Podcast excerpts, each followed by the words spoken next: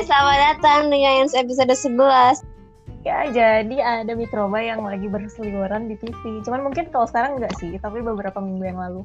Ada jamur-jamur enok yang beredar di Indonesia yang terdeteksi terkontaminasi bakteri bernama Listeria monocytogenes yang kalau misalnya dimakan manusia itu bisa menyebabkan penyakit listeriosis. Dan itu uh, mortality rate-nya lumayan tinggi gitu. Jadi berbahaya dan akhirnya jamur jamur-jamur enoki yang berasal dari suatu importir ini yang indikasi terkontaminasi akhirnya semua ditarik. Greenco, company dari Korea Selatan.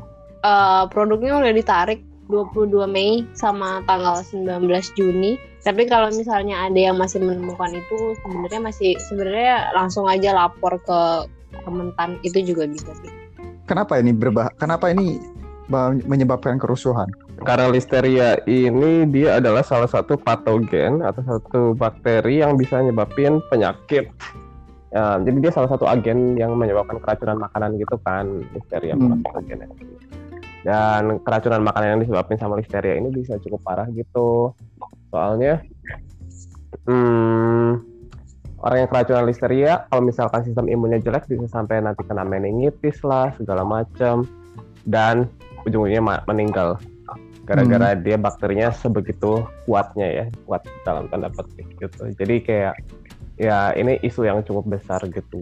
Kalau orang kena berapa persen kemungkinan dia mati? 25 persen itu tinggi banget loh kok tapi kan iya, iya mortality among infected individuals itu very high 20 sampai 30 persen ini review tahun 2017 di Nature Microbiology.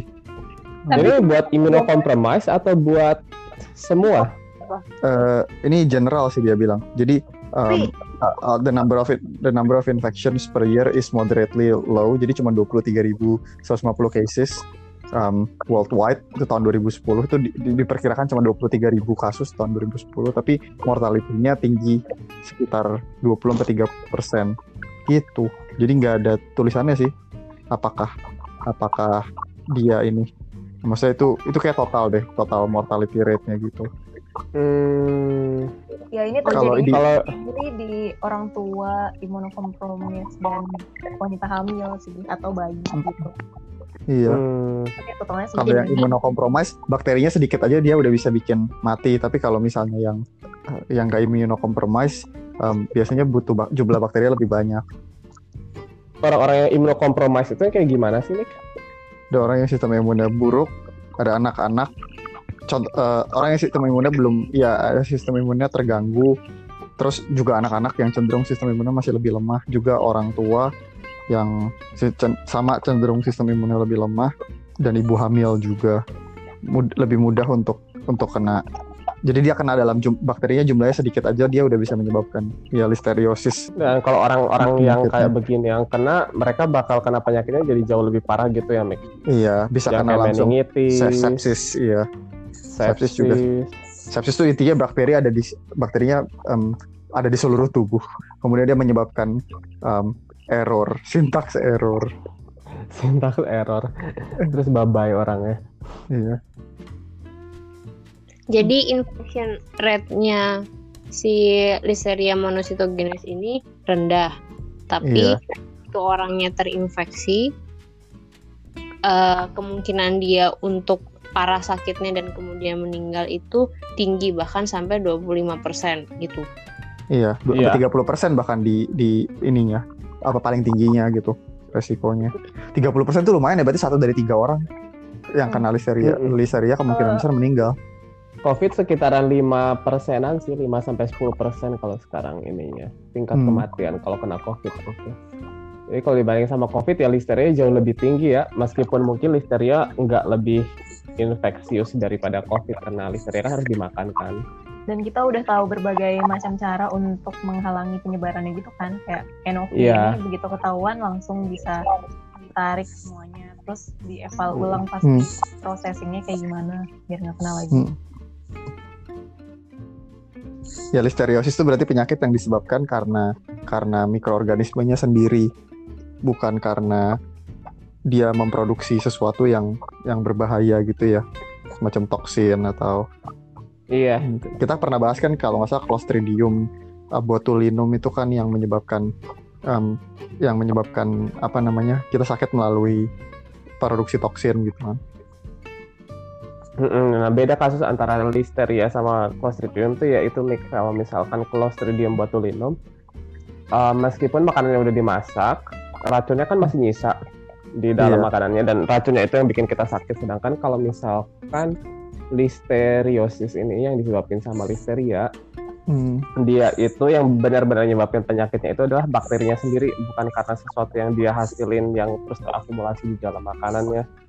Iya. Uh, tapi ya tetap aja buat berjaga-jaga hmm, kalau makannya udah terkontaminasi ya mendingan jangan dimasak soalnya iya, dan... mau gimana juga kan ada kemungkinan bahwa makanan yang kita masak masih undercook gitu juga kan Kayak, mungkin kita masaknya nggak begitu benar dan bakterinya masih bertahan hidup dan akhirnya masih bisa nyebabin penyakit iya dan sebetulnya kan kita juga nggak bisa yakin juga kan sebetulnya seberapa terkontaminasi si si si makanan itu jumlah bakteri yang ada di dalamnya berapa. Kalau misalnya oh. dia dimasak, kalau dia misalnya dia dimasak dan waktu pemasakannya nggak cukup lama, um, mungkin aja masih ada um, sekian jumlah bakteri yang yang ada di situ yang masih via yang masih um, hidup.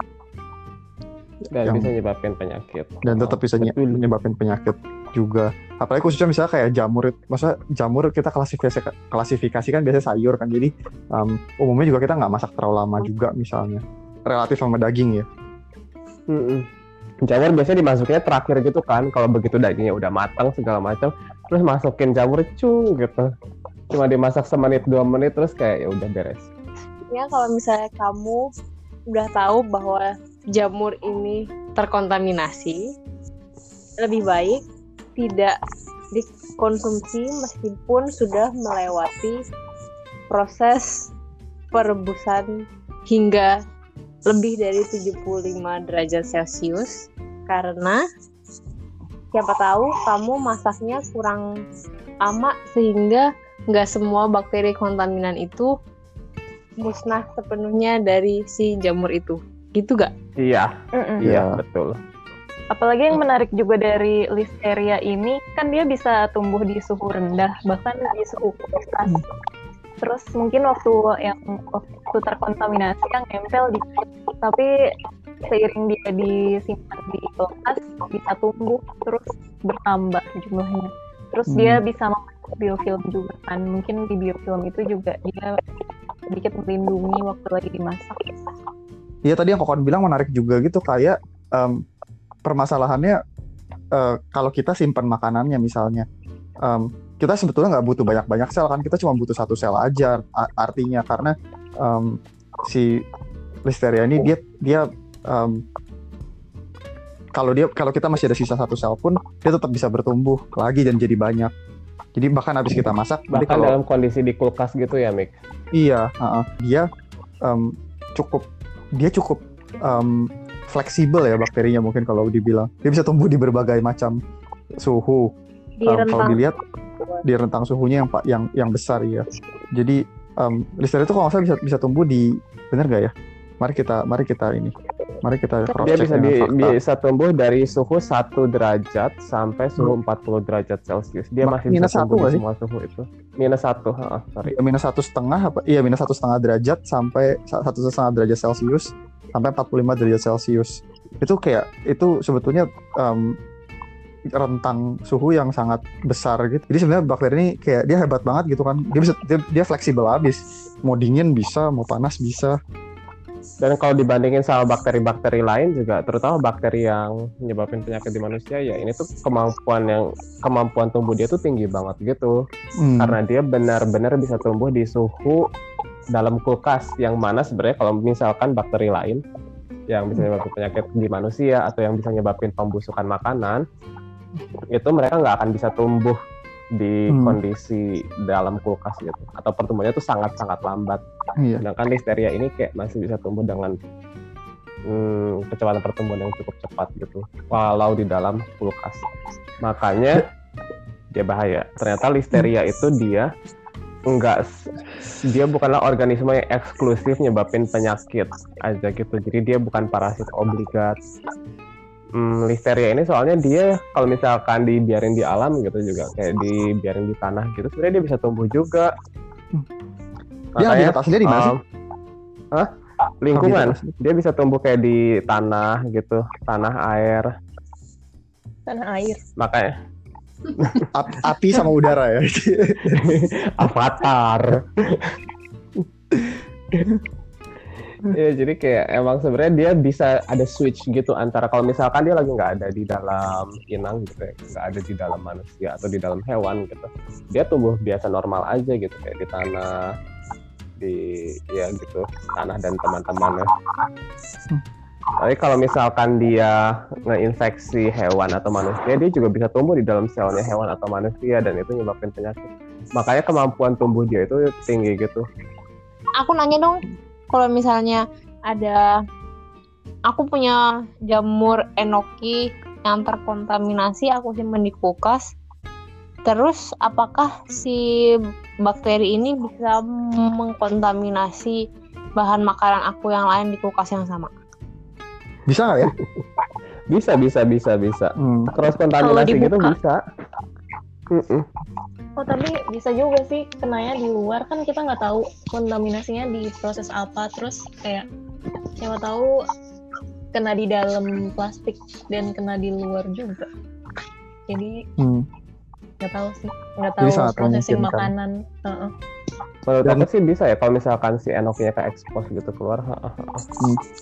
Terus kemudian juga mungkin kalau kita lagi siap lagi lagi siapin makanannya untuk dimasak, kita kadang kalau jamur kita potong jamur, habis itu kita eh, potong langsung potong sayur yang lain misalnya, Em, itu juga bisa kontaminasi kan. Mm-mm, bisa Pakai- banget Karena kalau kita umumnya kan kita potong daging, habis itu ka- kalau kita cuci pisau kan kalau kita habis potong daging misalnya, terus kita mau potong yang lain yang kayak mis- eh, yang bisa yang kita mau simpan lagi. Biasanya kita potong kita cuci dulu supaya nggak kontaminasi kan. Tapi kalau misalnya sayur umumnya kita kayak nggak apa-apa gitu kita potong beberapa jenis eh, dengan pisau yang nggak dicuci. Berarti kalau misalnya di rumah itu ada infeksi listeriosis, berarti kulkasnya harus dibongkar semua, harus dibersihin, disterilisasi satu kulkas. ya kalau menurut aku buat jaga-jaga iya sih emang enoki eh, em- emang listeria itu masuk masuk sampai ke dalam ke dalam enokinya di mana di mana listeria bersih Dia punya flagel BTW. Iya, listeria bisa bergerak sih. Bisa Berjalan-jalan dia. dia bisa bergerak tapi maksudnya bisa masuk gak kan bisa bergerak kalau bisa masuk itu dua hal yang berbeda Masuk ke Iya, dalam tapi- plastik enoki. masuk ke dalam Bisa sih, karena kan eh, enoki kan juga, maksudnya jamur itu kan dia eh, sangat-sangat ini kan berpori. Terus porinya cukup besar sampai cukup porinya porinya eh, apa namanya cukup besar sampai bakteri ya bisa masuk. Bakteri ukurannya jauh lebih Hmm. kecil dibandingkan porinya. Jadi jamur Enoki. yang besar itu gitu enoki. Jadi kalau cuman sekedar eh cuman dicuci meskipun pakai sabun sekalipun itu tidak menjamin kita menghilangkan kontaminan si Listeria monocytogenes ini di enoki. Itu. Iya, iya. Oke. BTW pertanyaan yang penting, kenapa listeria bisa tumbuh di suhu rendah? yang pertama itu dia bisa ngeganti komposisi dari membran selnya jadi eh, membran sel itu jadi sel manu sel, sel semua makhluk hidup itu kan terbentuknya dari kayak um, fosfolipid Um, jadi ada komponen lemaknya di situ nah em, si membran sel ini dia harus ada dalam kondisi fluiditas tertentu supaya eh, materi itu bisa keluar masuk dengan lebih mudah. Jadi harus kondisinya itu harus terjaga kayak gitu aja. Nah, si listeria ini dia punya kemampuan untuk menjaga si komposisi untuk menjaga si eh, fluiditas dari membran selnya ini supaya tetap sama waktu dia ada di suhu rendah ataupun di suhu tinggi. Nah, caranya gimana? Eh, Jadi fluiditas dari member uh, dari membran sel ini dia salah satunya itu bergantung sama komposisi dari asam lemaknya kan. Nah asam lemak ini uh, ada yang sifatnya uh, jenuh sama tak jenuh. Nah kalau misalkan, nah ini kayak ngebayanginnya kita ngebayangin mentega sama minyak deh. Mentega itu asam lemaknya itu dia jenuh semua makanya dia di dalam kondisi hmm, nggak jenuh semua juga sih. Tapi uh, mentega itu banyak asam lemak jenuhnya di dalamnya. Jadi dalam kondisi suhu ruang dia itu bentuknya padat kan. Sedangkan kalau minyak goreng hmm, dia cairkan di suhu ruang itu gara-gara asam lemaknya itu lebih banyak yang tidak jenuh. Nah si listeria ini supaya membrannya tetap fluid sifatnya waktu dia ada di dalam kulkas dia itu bakal ngeganti komposisi membran selnya supaya lebih banyak asam lemak tak jenuhnya. Itu satu. Terus habis itu asam lemaknya dibikin rantainya lebih pendek juga supaya dia nggak begitu banyak berinteraksi antara satu oh, satu molekul asam lemak dengan molekul asam lemak lainnya. Supaya strukturnya tetap fluid juga. Itu kayak gitu. Hmm. Sedangkan Jadi kalau tadi, misalkan kayak huh? Jadi itu mau nanya dulu DJ itu kepentingannya. Maksudnya tadi kan sempat mention uh, fluiditas membran ini mau dijagai mau dijagain kan sama sama listeria. Maksudnya listeria itu harus jaga harus jaga fluiditas membrannya dengan uh, dengan baik sehingga dia gak nggak mati waktu dia di suhu rendah. Pentingnya apa sih dia harus jaga fluid, fluiditas itu? Um, salah satunya adalah supaya dia uh, pergerakan molekul, pergerakan nutrien gitu yang dia perluin buat dimasuki, soal pergerakan dari senyawa-senyawa yang harus dia keluarin gara-gara bahaya buat dia, itu bisa tetap terjaga. Hmm. Karena membrannya kondisinya tetap kayak sama, uh, dibuat sedemikian rupa supaya molekul tetap bisa gerak. Terus protein-protein yang dia perluin yang ada di membrannya juga tetap bisa berinteraksi, berinteraksi dengan baik antara satu dengan yang lainnya gitu. Hmm. Ya jadi ya tadi apa satu satu itu yang yang ini ya yang bikin membrannya jadi lebih banyak asam lemak tidak jenuhnya. Lalu yang lain mungkin dia banyak sih sebenarnya strateginya ya. Salah yang salah duanya adalah um, dia memproduksi uh, dia memproduksi senyawa-senyawa yang kita sebut yang kita sebut namanya cryoprotectant Mm-hmm. Protektan tuh contohnya kayak apa ya kalau di kalau yang mudah kita temui? Um, di es krim tuh, es krim tuh ada cryoprotectan ya. Iya.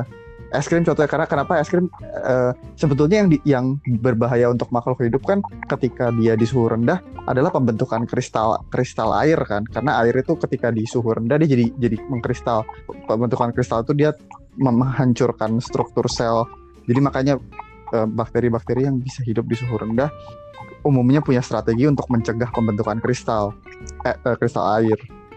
Nah, salah satunya adalah dengan um, mem uh, dengan memproduksi cryoprotectan. Gelatin. Iya. ah, gelatin. Iya, gelatin. Betul. Gelatin tuh biasa dipakai untuk es krim. Dipakai untuk es krim. Iya benar. Karena es krim kalau kita lihat es krim ya benar ya. Es krim dia nggak nggak membeku kan sebetulnya um, maksudnya nggak membentuk kristal es. Dia kan ininya teksturnya smooth banget gitu kan meskipun dia um, di cool, di freezer. Kemudian yang yang yang gampang juga ditemui alkohol. Alkohol tuh kalau di kalau di dimasukin freezer dia nggak nggak membeku. Jadi cryoprotector ini kerjanya seperti apa? Cryoprotector ini in, uh, dia umumnya kerjanya dengan cara dia menurunkan titik bekunya. Kalau air kan titik bekunya yang kita tahu um, itu sekitar 0 derajat kalau kita kasih kasih garam ke air dia juga jadi titik bekunya menurun. Jadi um, di suhu nol dia nggak membeku. Gitu. Jadi ini yang dilakukan. Nah dua dua jenis dua jenis um, cryoprotectant yang di yang diproduksi sama listeria itu um, adalah um, glycine betain sama carnitin itu dua dua uh, cryoprotectant yang diproduksi sama listeria nah itu itu strategi keduanya. Apakah ada lagi? Apakah ada lagi? Dia bisa ngasilin enzim-enzim yang sifatnya um, responsif terhadap suhu dingin gitu juga. Jadi dia bisa ngasihin kayak um, protein-protein yang fungsinya atau enzim yang fungsinya buat dia mendaur uh, komponen selnya dia, protein-proteinnya dia yang membeku. Nah, oh. terus si komponen yang membeku ini bakal didegradasi, dibikin jadi building block lagi, building block apa ya? Bahan baku lagi buat bikin protein buat ngegantiin protein yang tadinya udah rusak gitu. Hmm. Itu salah satu juga metode. Jadi kayak regenerasinya tinggi gitu, regenerasi dari perawatan-perawatan tanda hmm. petik yang rusak gitu. Iya, mungkin perlu dijelasin juga kali ya sebelumnya bahwa kenapa sih organisme orga, mikroorganisme ataupun kayak kita manusia um, punya suhu-suhu tertentu di mana kita lebih suka buat hidup atau kita optimum hidupnya di situ.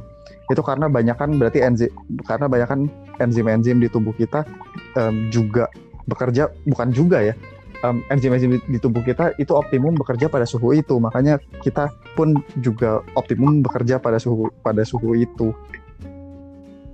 tapi sebenarnya nggak cuman tapi sebenarnya nggak cuman dia bisa tumbuh di suhu dingin saja karena um, kita kita juga tahu bahwa listeria itu kan bisa bikin infeksi di manusia Artinya ketika dia dimakan, dia harus dia harus melewati lambung kita sebetulnya. Jadi dia juga bisa tahan dia bisa juga bisa tahan di suhu di di pH yang sangat rendah. Juga. Gitu. Strong ya. Iya, dia benar-benar kemampuan ber, beradaptasi, kemampuan bertahan hidupnya tuh tinggi gitu. Um, tadi asam satu, terus itu di kondisi yang dia tekanan osmotiknya tinggi juga dia tetap bisa bertahan hidup jadi tekanan osmotik itu kayak kondisi dalam garam tinggi gitu. hmm. uh, makanya metode-metode pengawetan makanan yang biasa kita lakuin kan kita udah bahas kan kemarin kayak makanannya digaramin, makanannya digulain, makanannya diasemin itu tuh nggak begitu kerja buat uh, hambat pertumbuhannya listeria karena dia sebegitu canggihnya um, hmm. kemampuan bertahan hidupnya. Keren ya kalau dipikir. Wow. Canggih banget. Kan tadi ngomongin histeria um, dia bisa dia bikin dia bisa bikin biofilm juga ya? Oh iya. Gimana tuh? Sebenarnya aku nggak baca banget sih gimana dia membentuk biofilmnya tapi mungkin menjelaskan aja apa itu biofilm. Biofilm itu hmm. Adalah kayak sekumpulan mikroba gitu jadi mikroba itu pada umumnya nggak hidup sendiri berenang-renang sendirian gitu mereka biasanya hidupnya sekampung dan uh, dilapisin sama lendir-lendir gitu misalnya. Contohnya adalah di gayung kita kan suka licin-licin tuh. Nah itu semuanya mikroba pokoknya. Terus Oh itu biofilm. Mm -mm, itu biofilm. Terus jigong kita juga kan kelihatan kayak bisa kayak ada masanya gitu kan, kayak bisa dikumpulin gitu. Jadi hmm. itu adalah biofilm. Terus biofilm itu mereka nggak cuman hidup berbarengan doang, mereka membentuk si matriks yang membantu mereka nempel ke permukaan, terus kayak bisa banyak fungsi-fungsi spesial di struktur itu yang nggak ada kalau misalnya mereka hidup sendiri. Jadi ibaratnya kayak kota gitu. Biofilm adalah kotanya mikroba. Nah, fungsinya itu dia kan berlapis-lapis, jadi bisa melindungi yang ada di dalam dari paparan gangguan apa pun di luar gitu. Nah, contoh dari gangguannya itu misalnya antimikroba atau antibiotik, bahkan temperatur nah, dan aliran juga. Jadi kalau misalnya listeria membentuk biofilm nih, pertama dia bakal lebih tahan dari pencucian, dia bakal lebih nempel. Terus waktu dimasak juga kalau misalnya dicelup-celup doang nggak lama ada di air yang mendidih gitu mungkin yang ada di dasar biofilm itu akan selamat karena dia terlindung di dalam biofilm itu. Gitu. Termasuk cara masak shabu-shabu berarti ya kan iya, cuma celup-celup gitu itu biofilm membantu penyebaran nggak membantu Apa? penyebaran bakteri nggak membantu penyebaran bakteri nggak membantu tapi kalau misalnya terendam sih Hmm. Karena biofilm itu dia kan tumbuh terus. Terus seiring dia menebal, yang di permukaan itu bisa lepas dari si biofilmnya. Terus waktu dia lepas, tapi lepas ini dia masih hidup. Nanti dia bakal nempel ke tempat lain, terus dia membangun biofilm yang baru deh di situ. Jadi di lingkungan yang terendam air sangat-sangat membantu penyebaran. itu lapisan lapisan kalau misalnya kita potong kalau kita potong buah kira-kira bisa ini ya potong buah yang eh masa potong buah atau sayur yang ada biofilm listeria itu bisa nempel di suka nggak ya Bisa deh kayaknya. Wah, bisa di situ udah nggak ada makanan sih, tapi kan listeria bisa dorman. Jadi walaupun udah nggak ada makanan, mungkin kalau tidak dicuci dengan baik, ya udah dia nempel di situ terus bisa nyebar ke makanan-makanan lain yang setelah itu dipotong dengan pisau itu. hmm. Tapi jijik juga ya kalau nggak dicuci-cuci pisaunya. Itu kayaknya pasti dicuci. Nah tapi kalau kita potong beberapa makanan sekaligus gitu kan berarti banyak yang akhirnya bisa kekontaminasi kan? Iya bisa. Eh aku punya pertanyaan. Apa tuh kon? Kan katanya listeria bisa dorman. Apa bedanya bentuk dorman itu sama endospora? Katanya dia nggak bisa bikin spora.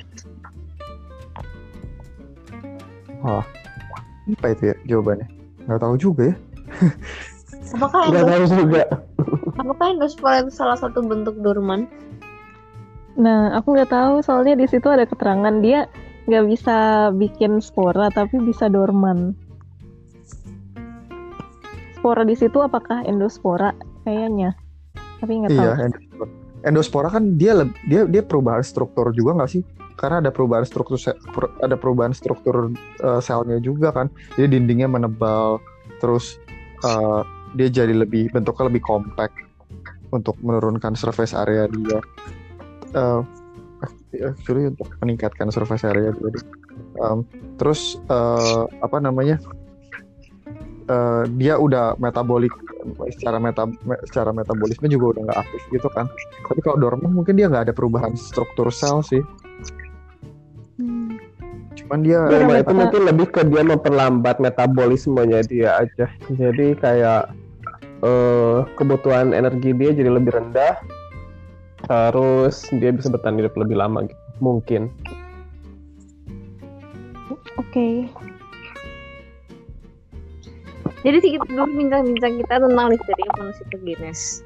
listeria itu bakteri yang fleksibel kemudian dia bisa hidup di berbagai kondisi contohnya yang tadi kita udah bahas bisa hidup di suhu yang rendah eh, terus juga bisa tahan di pH yang rendah eh, seperti di pH pH yang sangat asam gitu seperti di lambung bisa bertahan hidup dalam te- eh, kondisi tekanan osmotik yang tinggi seperti eh, kadar garam yang tinggi. Kita tadi coba tadi kita coba ngobrol-ngobrol tentang gimana salah satu strategi salah salah banyak strategi listeria untuk untuk bisa bertahan dalam dalam kondisi dingin seperti dia uh, mengubah material um, din- eh, material dinding selnya kemudian uh, juga dia juga bikin cryo cryoprotectant untuk bikin dia nggak beku di suhu di suhu rendah Uh, dan kemudian dia juga punya punya enzim-enzim yang yang aktif uh, secara optimum di suhu yang memang rendah yang yang diproduksi pada saat dia hidup di suhu rendah saja jadi tadi ada beberapa contoh strategi pertahanan ya. Tadi kita udah ngomongin juga eh, gimana listeria itu bisa mengkontaminasi berbagai jenis karena karena dia juga bisa membentuk um, biofilm yang um, lengket dan bisa di mana-mana. Kemudian um, itu juga meningkatkan um, kemampuan dia untuk bisa bertahan karena eh, bersatu kita teg eh, bersatu bercerai kita runtuh bersatu kita teguh. Jadi kalau jadi kalau selnya banyak kemudian mereka bareng-bareng em, beragregat gitu. Terus kemudian mereka bentuk lapisan mereka tinggal di satu tempat yang sama.